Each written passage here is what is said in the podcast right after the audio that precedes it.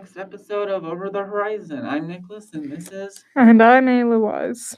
And this um, segment for this month of December, we will split the podcast in two different um, episodes because we're kind of getting a little bit burnt out by talking about politics for like an hour and thirty minutes.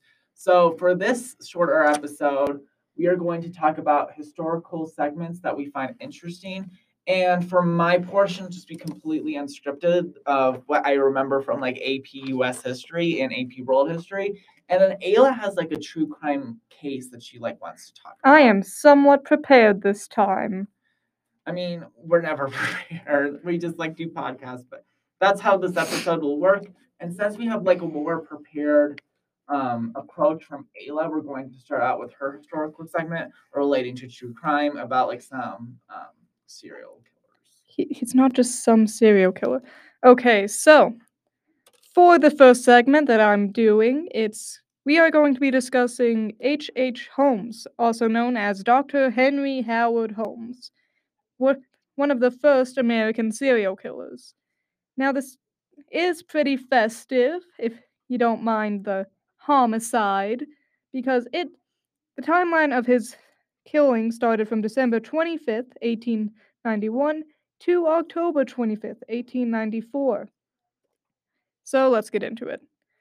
Doctor Henry Howard Holmes was a was an American con artist. He was already wanted in the U S for be for scamming people out of their mon- money and being a bigamist. He was ha- having quite a few affairs with quite a lot of women.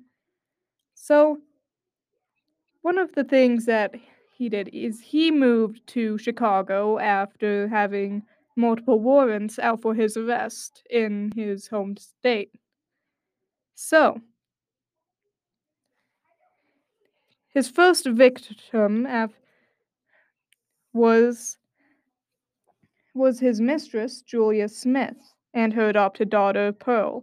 This is speculated that it is his first killings. However, they went missing shortly after the Julia Smith's husband broke up with her for having an affair. Henry ha- Holmes seemed to have seemed to always hate the fact that he would end up being held responsible for this, as Julia Smith and her daughter were, started living with him. So was like. That his motivation, like, so it was like relating to like an extramarital affair if they were married at the time. One hundred percent. That's when it started, like his spree of like violence. Yes, it, a lot of this stuff is really violent, and I'm like, yeah, let's. It's kind of enter, not entertainment in my opinion. It's just a horror historical segment. It's pretty dark. It's not entertainment. It's just interesting to see so far. Yeah. So he. So his. Reasoning for his mistress and adopted daughter disappearing was that Julia Smith had gone out to get an abortion and had died shortly after that. However, he didn't say where the remains were kept, and since forensics kind of sucked in the eighteen hundreds, people believed him. However, what wasn't answered was how his adopted daughter was killed and why she went missing. Some have, this part gets pretty blurry because some people have said that he, that she had ran away from home and that was his reasoning, or that he, people just didn't want to know about her. We. Yeah. So, he killed, so while we may not have enough evidence to say that he killed his mistress and adopted daughter, we can infer from the rest of the killings that it was definitely him. This has a lot of similarities with another Ted Bun- yeah, Ted Bundy, right? Yeah. Because it has like it's a similar. Like, didn't he have like a? Who did he specifically target? Women. Like, women. Like, was it like more specifically like women who are more active in society? Like. Kind of more what, I, way? I'm or not. Was it like just women in general? I think it was just women in general. Howard Holmes just hated women after his mistress lived with him. There have been some theories, however, that he was Jack the Ripper. However, I personally don't believe the theories because he was in America, and while he did mo- mainly target women and killed them in a similar fashion to Jack the Ripper, he was in America during this time. I mean, wait, so, like, the ways that it was similar to what the Ripper's, mm-hmm. like, killings were. I mean, I doubt it. I mean, the thing is, is who even, like, there's really, like, an unanswered question about who even was in the United Kingdom. And this is, like, drifting to another true crime, which is, like, Jack the Ripper. That's, like, I think it was somebody who did have, like, I don't know, like, anatomical knowledge, because, like, they could take out, like, specific bodily organs. There was also a awful similarity between his knowledge of anatomy to Jack the Ripper. Yeah. Because, well, he was a doctor. But the thing about how I don't, I don't see it maybe with this case is, like, was there ever any documentation of him going to U K? No, that's no. why I personally don't believe the theory either. I mean, like, there has to be, like, documentation, because I don't, like, understand how, like, some, like, there's no way that the Ripper could, like, theoretically teleport himself to um, the United Kingdom, especially in the Whitechapel district. Um, it seems like he targeted the same type of people, but the Ripper's was more specific, relating to women who were, like, pretty active, P G, whatever. Yeah. Um, in the Whitechapel district. Um, and I'm not entirely, like, I think what the Ripper had to know, and what I do not think is a coincidence, is that he knew exactly, or he or whatever, like, sometimes there's, like, you can jail the Ripper, which is, like, theory, is that the Ripper had to know specific police and security times.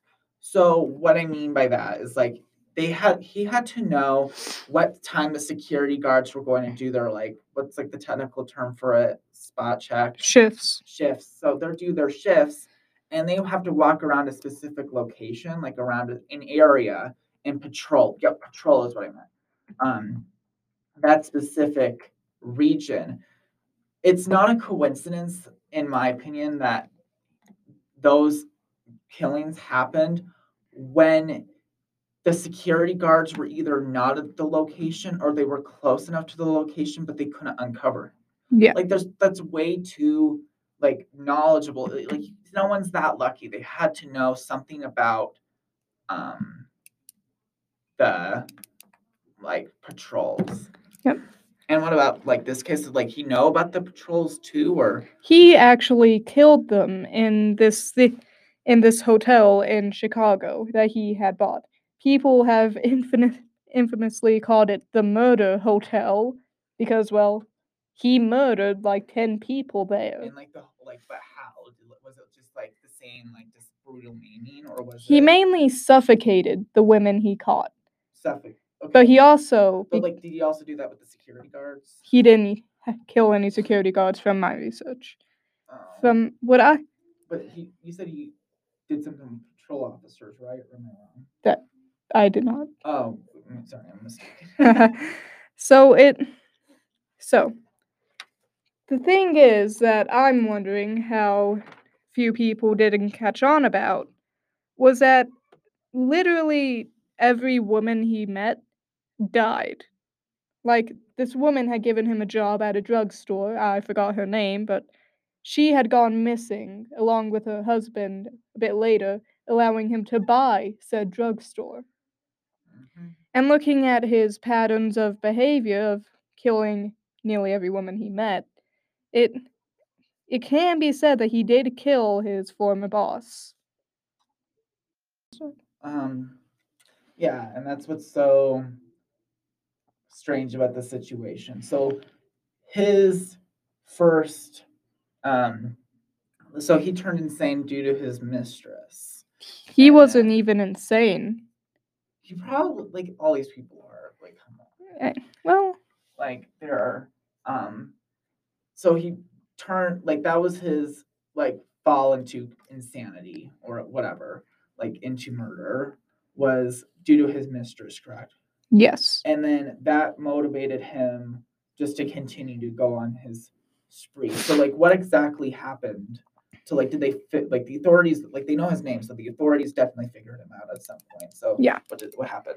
Okay, so, carrying on from his um murder of his wife, he then went on to murder his business partner and speculated accomplice, Benjamin, I can't pronounce his last name, Pietzel? Pietzel? Pit, Pietzel? Pietzel, I can guess. Eh, who, who cares? He's dead. Um, he's been... Now, the thing was interesting was that he was put on trial for Benjamin's murder, and that was the only thing he was convicted of, despite having been confirmed to kill quite a few more people. So. So, why do you think that is? Well, this could also be linked to the lack of cadavers at the time. It said on biography dot com that he ended up kill, killing Benjamin and then using his corpse as a cadaver. Hmm. So, with uh, huh, is it like possible that like the judicial system, like they could have known that he like did a killing spree with all these other women, but they had more stronger evidence, so they just charged him with one count? Of with Benjamin, and then if that failed, then they could just charge him with everything else. Yeah, because that's what a lot of the times they do in the judicial system when it comes to these t- specific type of cases. So, a com- an incomplete list of Holmes' known victims was the the Pietz- Pietzel family. The f- Benjamin and his three children, the, the daughters Alice and Nellie, and the son Howard.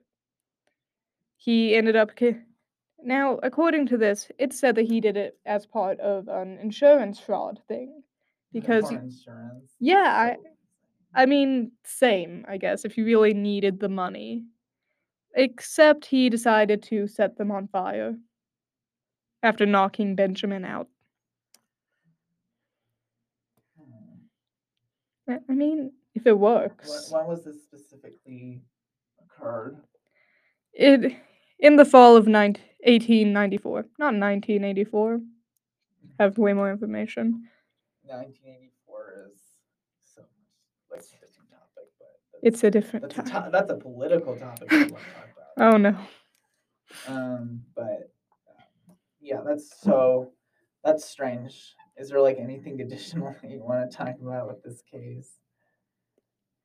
He confessed to over twenty-five murders, except the thing was about half of the murders he confessed to were people who were still alive and have been confirmed to be alive during the, that time of his trial.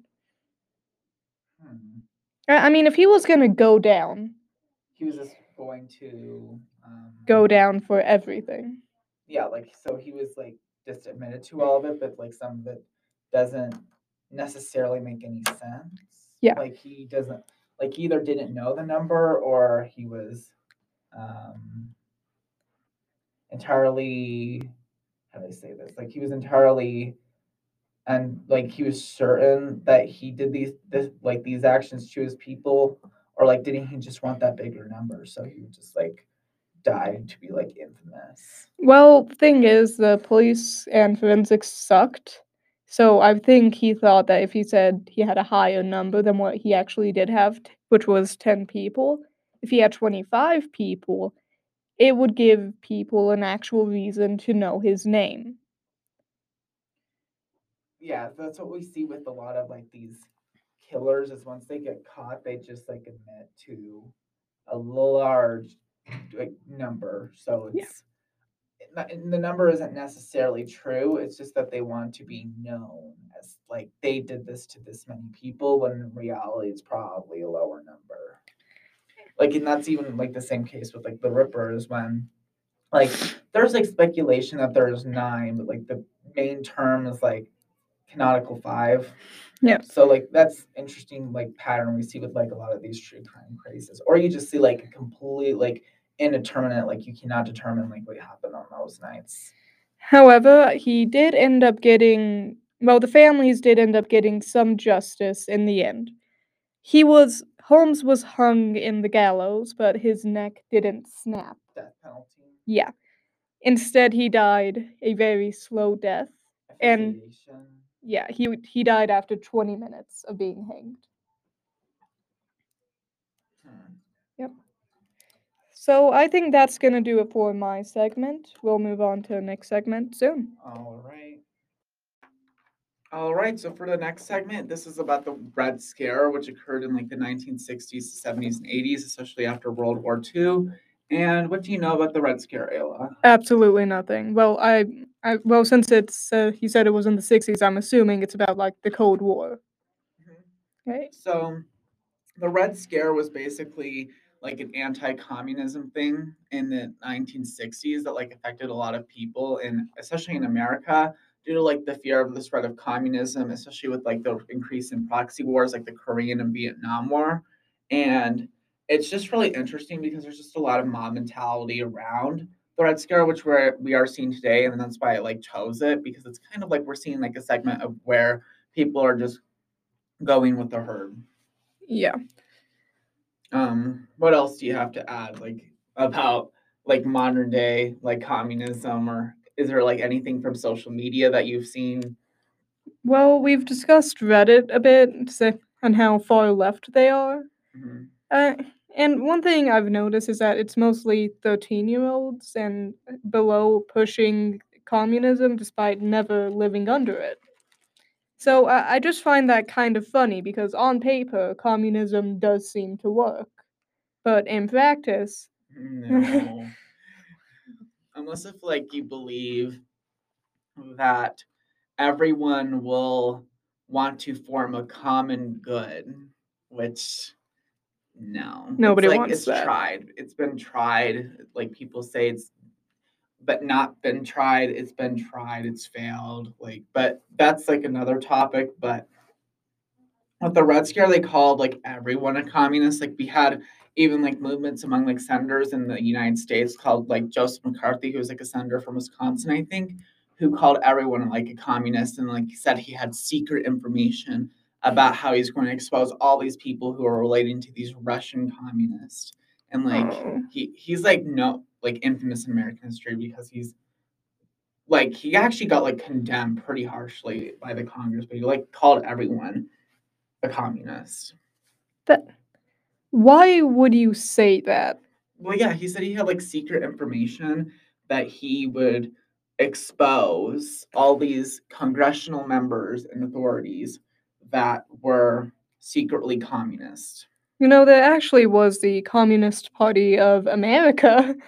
Oh, quite a while back, but um, it died quite a while back as well. Well, there was also that as well. Um, it wasn't always as relevant. You did also see it have an impact on social and worker movements. Um, but um, basically, um, due to the field fears of like communist subversion in the United States, and like that there's spies everywhere from Russia that are going into being like sympathizers in the United States, it just led to a huge amount of like smear, like campaigns yeah. against other people. And um, there's more um, other things you want to talk about, Ayla? Uh, not with the communists. All right. So that will, this podcast segment is a little bit shorter. I just didn't really have much to add about this segment because it's kind of like a general topic. There's not many much to discuss, but that is what I would have. Yeah. All right, so that's it, it for episode five of Over the Horizon.